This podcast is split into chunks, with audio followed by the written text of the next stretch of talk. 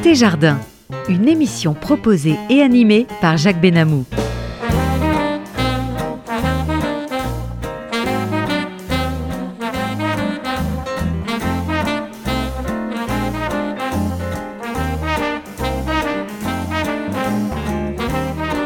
Oui, chers amis, bonjour. Côté jardin, évidemment, notre ingénieur du son, monsieur Daniel Tapia. Bonjour et bienvenue à nos auditeurs de Côté Jardin sur la radio RCJ 94.8 sur la bande FM. Notre émission peut être écoutée soit en audio sur un poste radio traditionnel, soit en vidéo et en direct à l'adresse radio-rcj.info en cliquant sur le direct, et puis en podcast par la suite, radio-rcj.info côté jardin, Frank Torchman.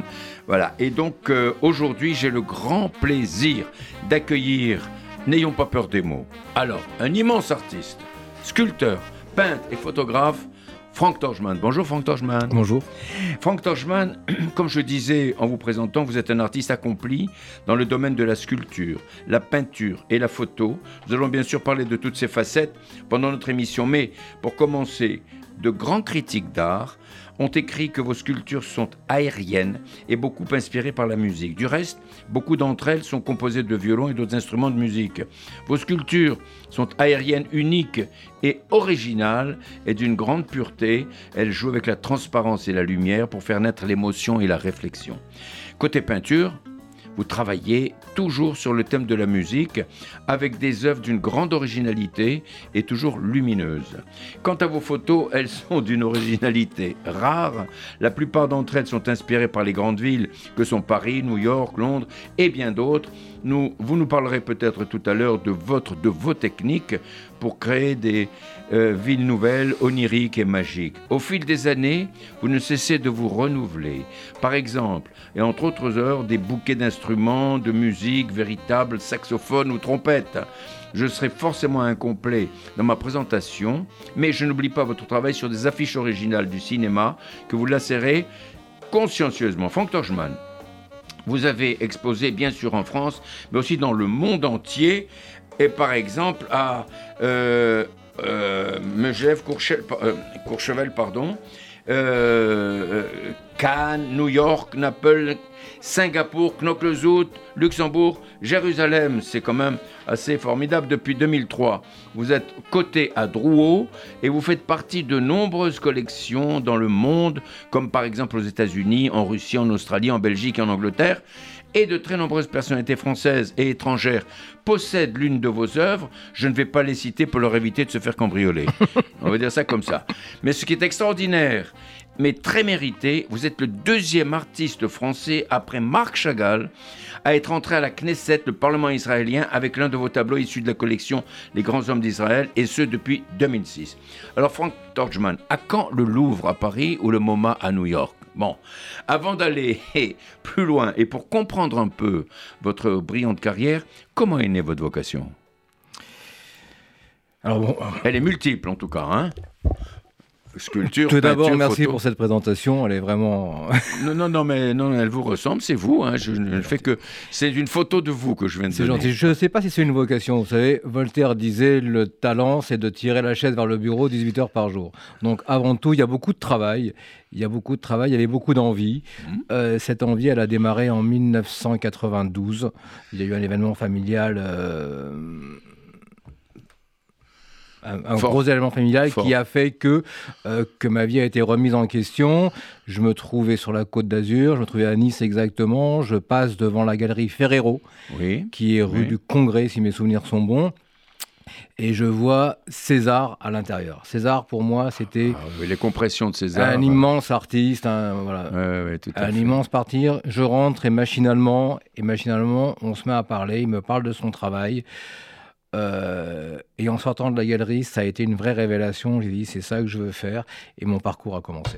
Mais alors, euh, euh, faire ça ex nihilo, c'est à partir de, rien du tout. Comment, rentrer dans la sculpture, vous n'aviez jamais eu d'expérience avant Jamais. Je, je, pour être tout à fait franc et carré, je ne sais pas dessiner, j'ai pas, j'ai pas de don particulier, oh, mais oh, oh. j'avais cette envie, mais j'avais cette envie qui, qui dépassait tout. Donc, je me suis mis au travail. Et par Je vous cache pas que les premières sculptures, elles étaient quand même très, très approximatives. Hein. C'était, euh, c'était quand même un vrai début, mais avec une vraie envie. Et encore une fois, beaucoup de naïveté derrière. Mais par quel bout vous avez commencé alors? Alors j'ai commencé euh, en essayant de copier César. Euh, ah oui, carrément, oui. En essayant, en essayant de le copier, bien évidemment, j'ai pas réussi. Mais il faut du matériel quand même aussi. Bien évidemment, hein. j'ai pas réussi. J'ai commencé petit à petit. Franchement, j'ai commencé petit à petit.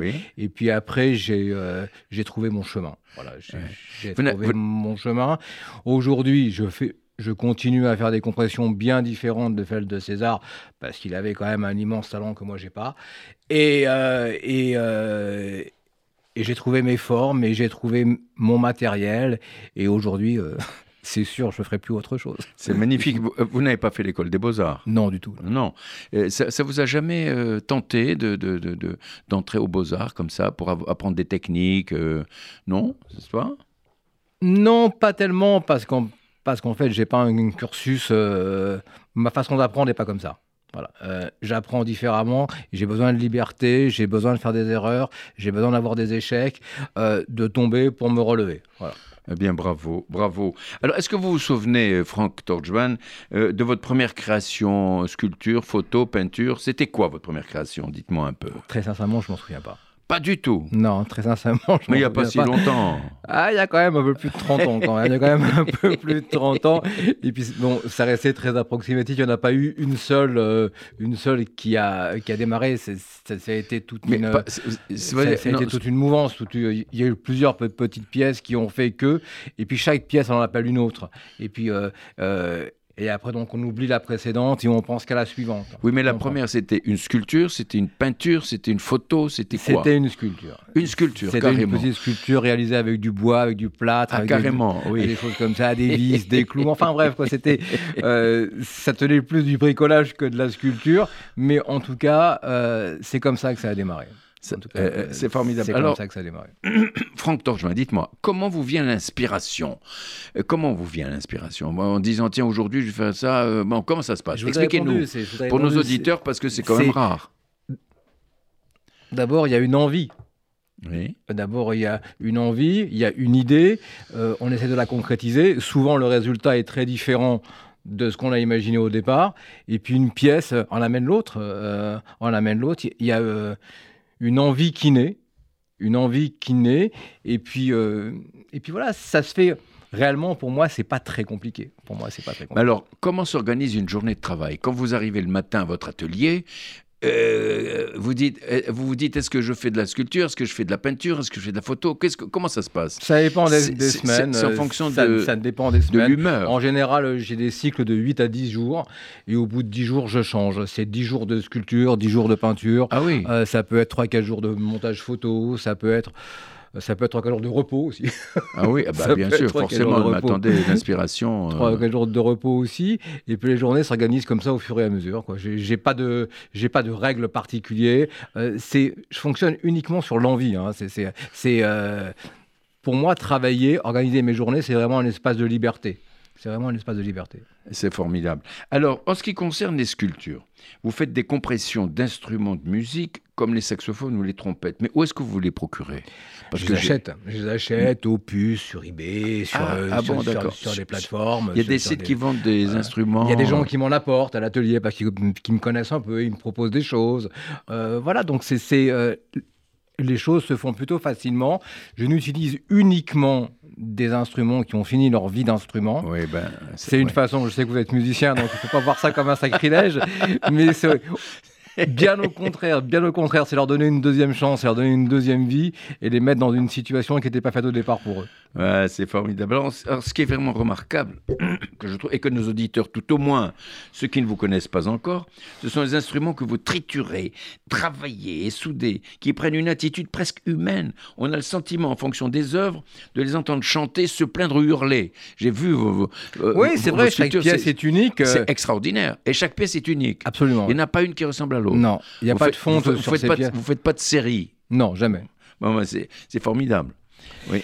Euh, oui, enfin, c'est formidable. Oui, c'est ma façon de travailler, c'est ma façon d'exister. Euh, je pense que la série, c'est euh, bien, hein, c'est bien pour d'autres artistes.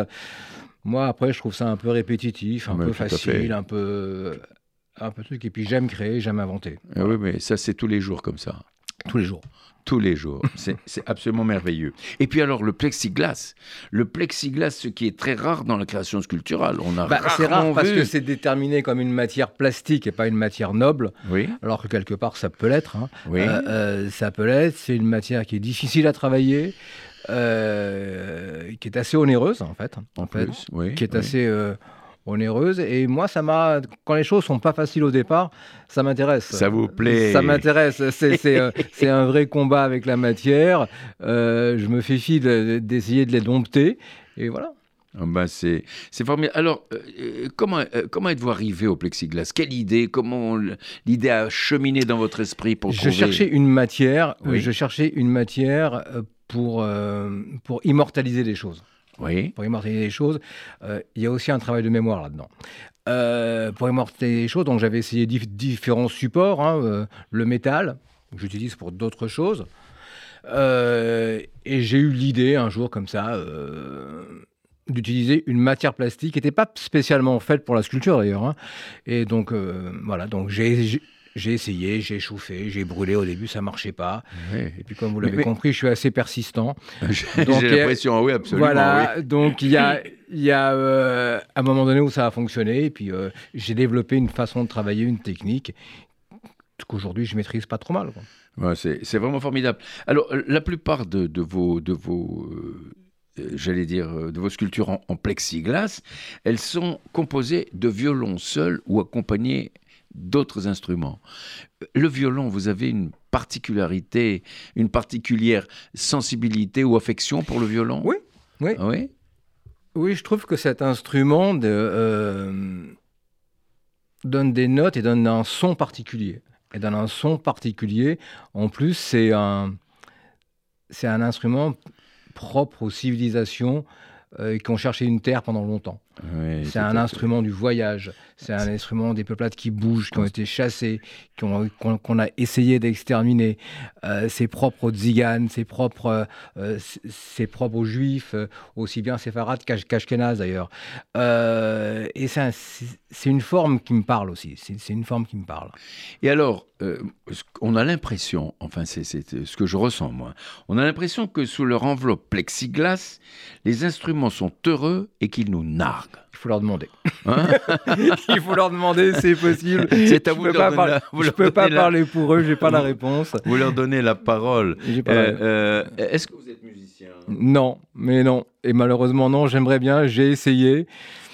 Ça marche pas. Hein. Ça mais marche non, pas. Mais c'est facile. Hein. Euh, c'est pas plus difficile que la sculpture ou le travail que vous faites. Pour moi, en tout cas, oui. Alors, écoutez, la musique vous inspire beaucoup en tout cas. Ouais, j'aime beaucoup ça. Et puis, euh, si vous le voulez bien, on va écouter une chanson d'un de vos amis, Marc Fichel. Ah, super. C'était le temps. Génial. Merci.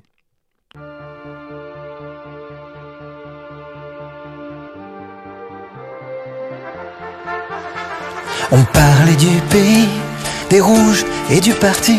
On parlait des familles en sursis.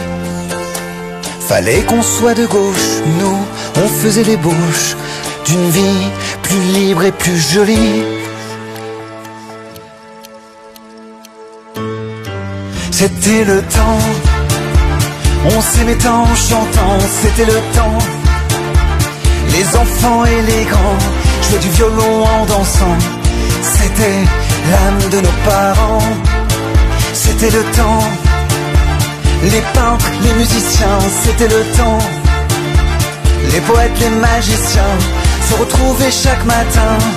17 rue des Baladins. On parlait nostalgie, des trains et du chagrin. Des jours peut-être où on n'aurait plus rien. On faisait tous semblant, la patrie avant tout. Staline, Moscou, c'était pas nous. C'était le temps, on s'aimait en chantant, c'était le temps. Les enfants et les grands jouaient du violon en dansant, c'était l'âme de nos parents. C'était le temps, les peintres, les musiciens, c'était le temps. Les poètes, les magiciens se retrouvaient chaque matin.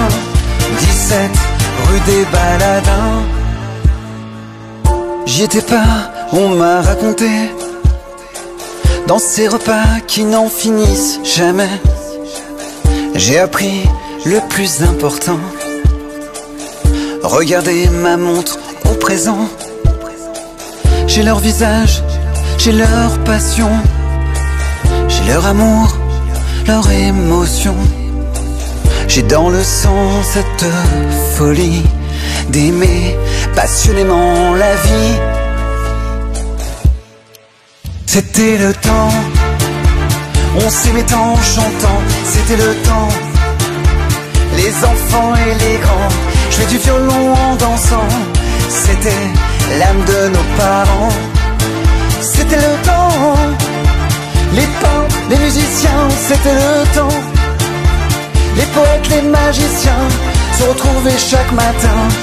17 rue des Baladins, c'était le temps.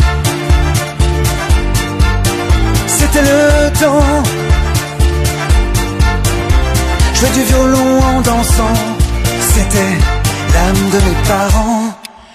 Vous êtes à l'écoute de Côté Jardin sur RCJ 94.8 en votre compagnie Jacques Benamou et j'ai le grand plaisir d'accueillir aujourd'hui un artiste de grand talent, sculpteur, peintre et photographe, Frank Torgman. Alors Frank Torgman, le cinéma vous inspire aussi beaucoup et vous travaillez sur les affiches de films célèbres. Euh, vous célébrez aussi les guitares, le rock'n'roll, etc. Alors comment, comment vous êtes arrivé à... Juste un petit retour en arrière. Merci beaucoup pour ce clin d'œil avec la chanson de Marc Fichel. Oui. C'était un très, très, très beau souvenir pour nous.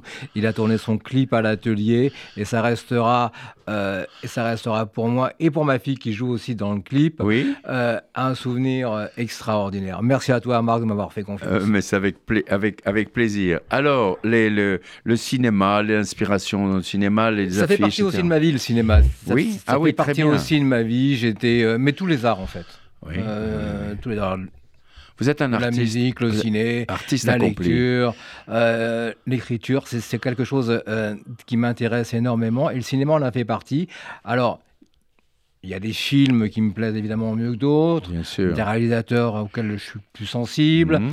et j'ai travaillé sur ces, euh, euh, sur ces films plutôt anciens d'ailleurs, oui. pas tellement contemporains, euh, en utilisant des affiches originales que j'ai montées sur châssis, que j'ai lacérées. C'est mon street art à moi.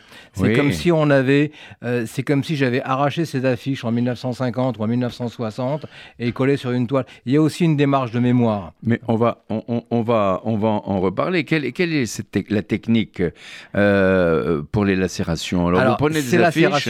Vous prenez des tout- affiches. Alors, ces, ces lacérations ont toujours un sens. Vous Oui. savez, quand vous passez dans la rue et vous voyez des panneaux pu- publicitaires qui sont à moitié arrachés, quand vous Oui. prenez un peu de recul oui. et quand vous les regardez, souvent, euh, les compositions sont très très belles.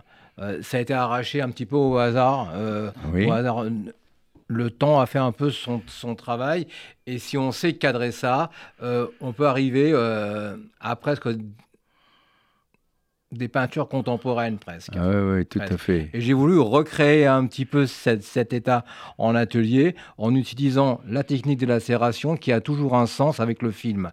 Euh, j'ai travaillé sur une affiche euh, du film Laurence d'Arabie ou de la lacération où on voit Peter O'Toole avec son sabre à la main Oui, à cheval, très très belle image. oui. Et la lacération correspond au coup de sabre que Laurence d'Arabie aurait mis sur l'affiche lui-même. Ah, et d'accord, d'accord. Ça a une, euh, une signification, mais il faut vraiment voir ces affiches pour absorber le choc qui s'en dégage. Euh, par exemple, euh, avec le, le film Le Parrain, ou encore euh, Autant n'emporte le vent. Ouais, où il y a eu la, il y a eu la, la Dolce Vita, il y a eu euh, Ah oui. euh, part euh, de Bus Stop avec Marilyn Monroe, jusqu'à Big Boss avec Bruce Lee, Oui. en passant par Autant on emporte le vent, par La corde d'Alfred Hitchcock, par il y a énormément de films sur, sur lesquels j'ai travaillé. Euh, ça a plutôt eu du succès d'ailleurs. hein. Ça a plutôt eu du succès. Aujourd'hui, je suis passé à autre chose. C'est aussi une façon de travailler hein, comme ça. hein. Oui. Je vais me concentrer sur un sujet pendant, pendant quelques semaines, quel- quelques mois, voire un ou deux ans, et après on va passer à autre chose. Euh, j'aime pas, j'aime pas rester dans une sauce, dans un dans une zone de confort. Dans un seul créneau de confort. constamment que, que j'aille exploiter d'autres terrains, d'autres techniques, d'autres supports. Euh, voilà, c'est ce qui m'intéresse. C'est euh, un défi à chaque fois. Hein. Et, ce sont des affiches originales. Comment, où est-ce que vous les trouvez? Comment vous faites pour trouver Pareil, ces affiches? sur les plateformes, Opus.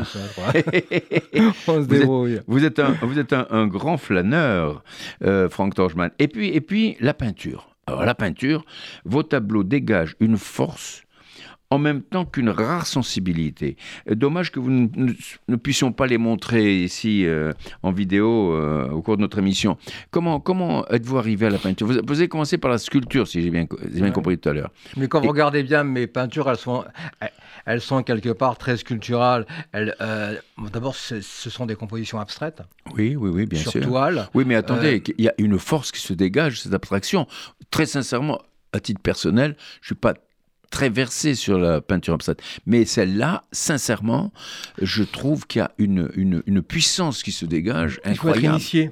Il faut être initié. Euh, euh c'est pas facile. Euh, au premier regard, c'est pas facile à aborder.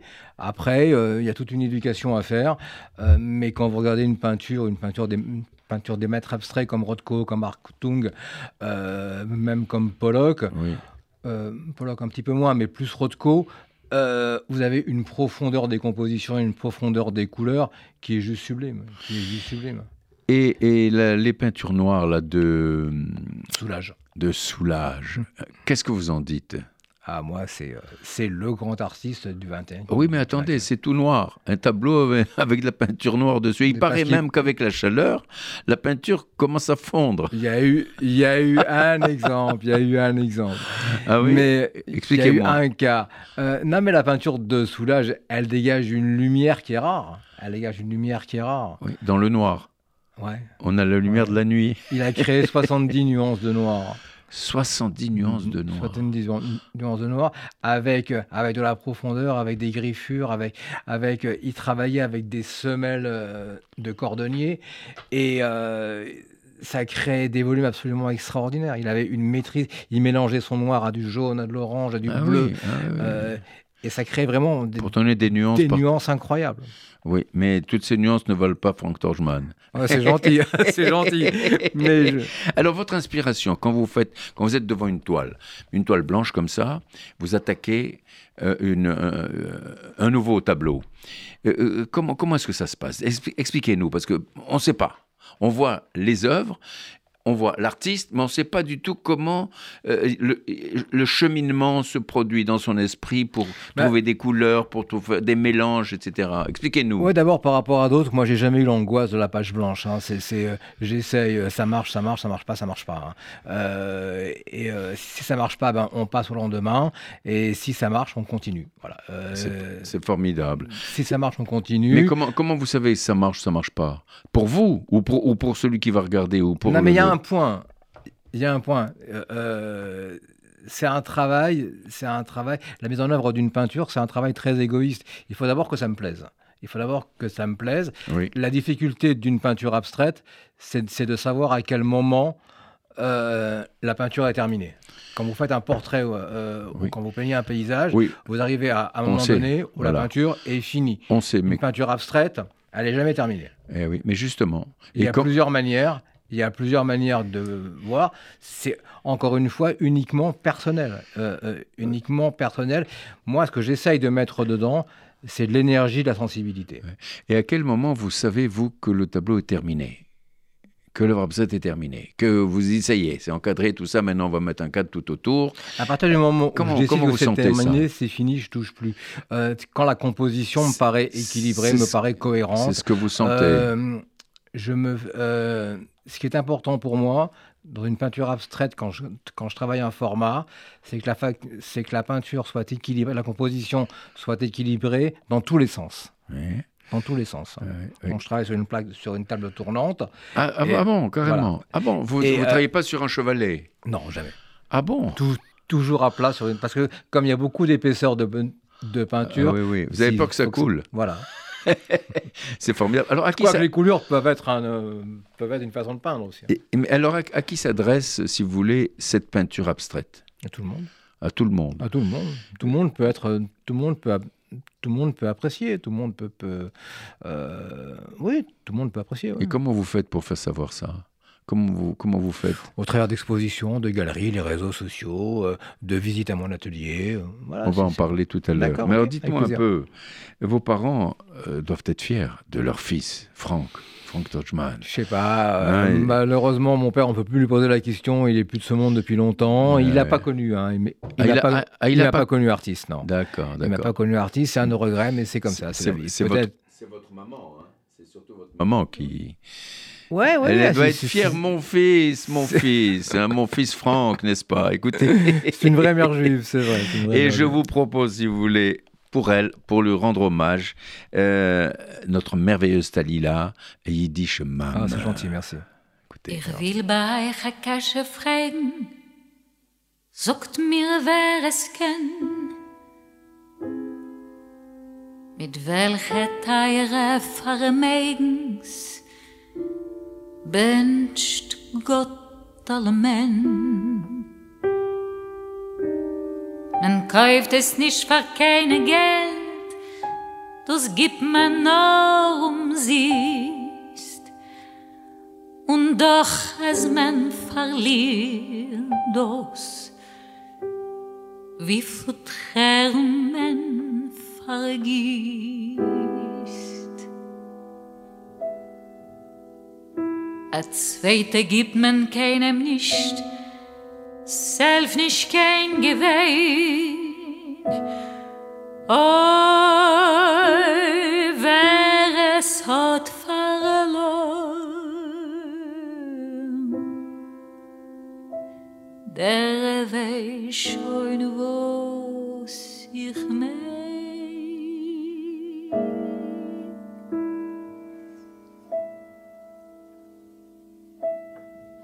jidische Mame.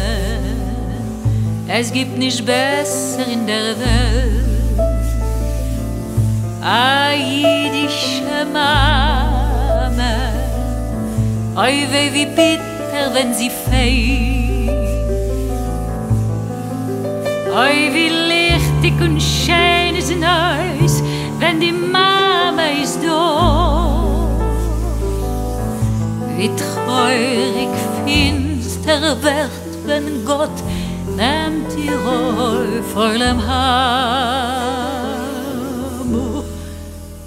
In Wasser und Feier voll sie gelaufen vor ihr Kind. Nicht halten ihre Teier, das ist gewiss die größte Sinn. Oy wie glick lech un reich is der Mensch, wo's fort as a scheine matone geschenkt von Gott, nur ein altitschke jidische Mann.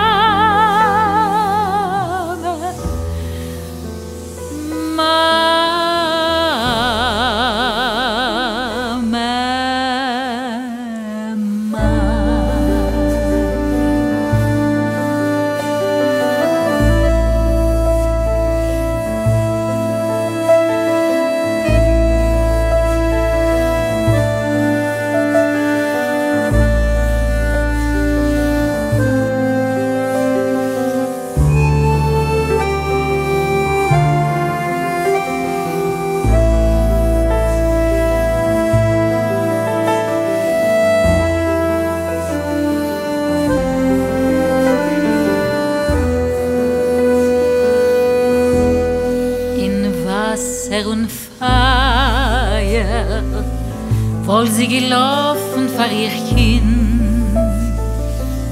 Nicht halten ihre Teier, das ist gewiss die größte Sinn. Oi, wie glücklich und reich ist der Mensch, was hat als er scheine Matone geschenkt von Gott, noch ein altitschke jüdische Mann.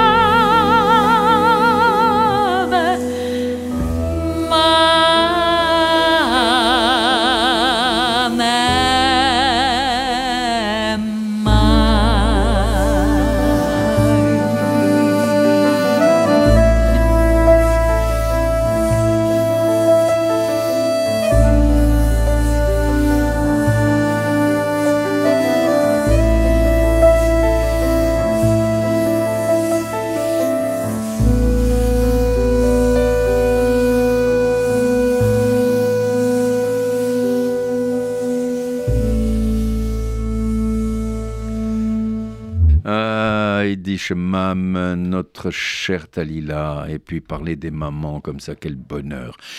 Vous êtes à l'écoute de Côté Jardin sur la radio RCJ 94.8 sur le bande FM. J'ai Jacques Benamo, votre compagnie, bien sûr. J'ai l'immense plaisir d'accueillir aujourd'hui un personnage, un artiste accompli, sculpteur, peintre, photographe, Frank Torchman. Alors Frank Torchman, Passons, si vous le voulez bien, maintenant à la photographie. Euh, vous ne vous contentez pas de prendre des photos, mais vous leur donnez un caractère onirique. Je ne sais pas comment vous faites. Par exemple, celle de Paris où nous voyons la ville, la Seine, la Tour Eiffel et, et beaucoup d'autres choses. Sans dévoiler votre secret, comment est-ce que vous procédez? Parce que c'est quand même rare. Comment la photo, vous faites pour travailler les photos Non, mais la photo, ça a été une, une passion d'enfant, déjà, tout ah petit. Euh, tout petit dans ma salle de bain. Je, ah oui? Je la monopolisais, j'en avais fait une chambre noire. Ah bon, vous euh, développiez vous-même les photos Voilà, ça a, créé, euh, ça a créé beaucoup de conflits à la maison. mais bon, c'était. Voilà, donc. mais ça valait la peine, puisqu'aujourd'hui. Ouais, ouais, ouais, ouais. en tout cas, j'aimais bien ça.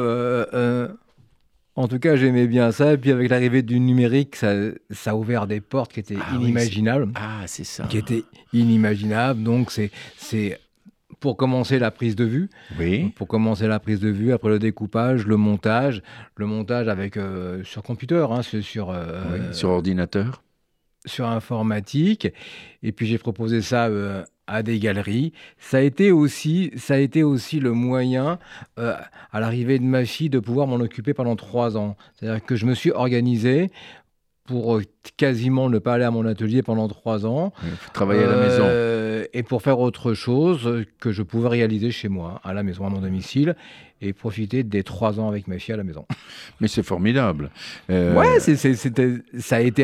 Il y a eu des moments un peu plus compliqués, mais en tout cas, c'était une vraie volonté et euh, on a réussi à le faire, donc ça, j'en suis très content. Alors, euh, euh, d'abord, il se dégage de, vos photos une atmosphère aérienne, si vous voulez, qui semble vous emporter. Ça, quand on regarde ça, je dis, mais attends, c'est pas possible, quoi. on voit la Tour Eiffel qui, qui, qui, marche sur la Seine, enfin bon, c'est extraordinaire. quels sont les formats que vous faites là alors, il y a plusieurs formats. En général, ce sont des, formats carrés. Il y a eu quelques formats panoramiques. Oui. Euh, mais les formats carrés font, font de, 80 par 80 jusqu'à 130 par 130 cm. Ah oui, quand même, des grands formats. Donc, il faut des gros fichiers avec beaucoup de détails. Chaque photo est composée d'une soixantaine de petites photos. Oui. Euh, donc c'est un vrai travail de découpe. Hein. C'est comme une paire de ciseaux, mais ça se fait sur ordinateur. Euh, ça se fait sur Photoshop, mais il faut beaucoup de précision. Et puis c'est aussi très intéressant parce que là encore une fois, euh, je sors un peu des sentiers battus. Il y a une liberté de composition euh, qui n'existe pas en photographie. Mais alors quand vous dites 80 sur 80 ou 130 sur 130, mais vous trouvez un papier photo qui fait oui, 130 il y a des laboratoires qui savent faire ah ça. oui, bien sûr. carrément. Oui, bien sûr. c'est extraordinaire. Et alors vous les encadrez, bien sûr? Elles sont encadrées, les euh, photos, C'est pas forcément encadré. Non, non, c'est pas forcément encadré. Elles sont montées sur plaques d'aluminium euh, avec des châssis invisibles et voilà, ça s'accroche au mur. Euh, c'est, cette façon de présenter la photo est, est, quand même très élégante et très sobre aussi. C'est formidable. Alors, Franck, maintenant, parlons d'un événement formidable. Comme je le disais tout à l'heure un instant, vous êtes le deuxième artiste français après Marc Chagall, rien que ça, à être entré à la Knesset au Parlement israélien euh, par l'un de vos tableaux issus de la collection des grands hommes d'Israël. Vous avez euh, une collection des grands hommes d'Israël, vous avez fait euh, sous quelle forme vous, vous les présentez? D'abord, je suis sioniste. Mazal Tov. Très bien. c'est assumé. Mais oui, bien sûr. Donc j'ai eu donc j'ai eu l'envie j'ai eu l'envie de de travailler sur le thème du sionisme et d'Israël. Oui. Et, euh, et j'ai créé 32 tableaux. 32 ah. tableaux sous plexiglas, sous forme de collage. Ah, sous plexiglas, d'accord. Avec les grands personnages, avec les grands personnages qui ont jalonné l'histoire d'Israël. Donc ça parle de Herzl à Ben Gurion, en passant par les Eshkol, par... Euh, C'est formidable. Voilà. Et euh, donc il y a eu ces, 32 tableaux, et au travers d'amis, au travers d'amis et de relations, il y a un dossier qui a été envoyé à la Knesset, mais très sincèrement, en étant persuadé ça marcherait pas, qui répondrait jamais. C'était votre modestie naturelle. Connaissant un peu les Israéliens, connaissant un peu tout ça, j'ai dit même pas ils ouvriront la lettre. À ce point. et ce dossier a été accepté. Donc on, donc on est parti, on a rencontré les, quelques responsables à la Knesset qui ont validé le projet. Et puis, et, puis on a été. Donc là, j'ai emmené ma mère. Ah là là. Aussi en 2006, on a été. Euh, voilà, donc, donc on a été euh, inauguré le tableau. Euh, à la Knesset. On a été reçu par Shaoul Mofaz à l'époque et avec, avec le concours de, de l'ambassadeur Nissim Zvidi et de son épouse, qui est ambassadeur en France. Oui, oui. Et le soutien de nos amis Gilles et Karen. Alors, que représente cette affiche alors, qui est à la Knesset maintenant?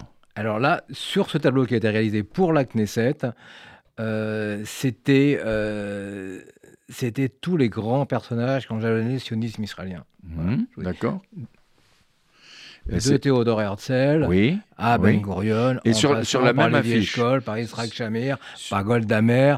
Euh, oui, c'était une composition avec des textes, avec la déclaration ah, d'État d'Israël tout était très symbolique. Tout était très symbolique. Et, elle fait quelle dimension alors? Elle fait 120 cm par 120 cm. Waouh Et elle est exposée à quel endroit dans la Knesset? Alors, elle n'est pas toujours visible du grand public parce qu'elle est à l'intérieur de la salle du Conseil de sécurité.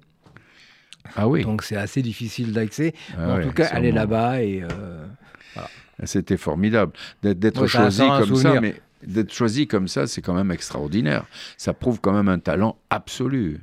Vraiment. Ouais.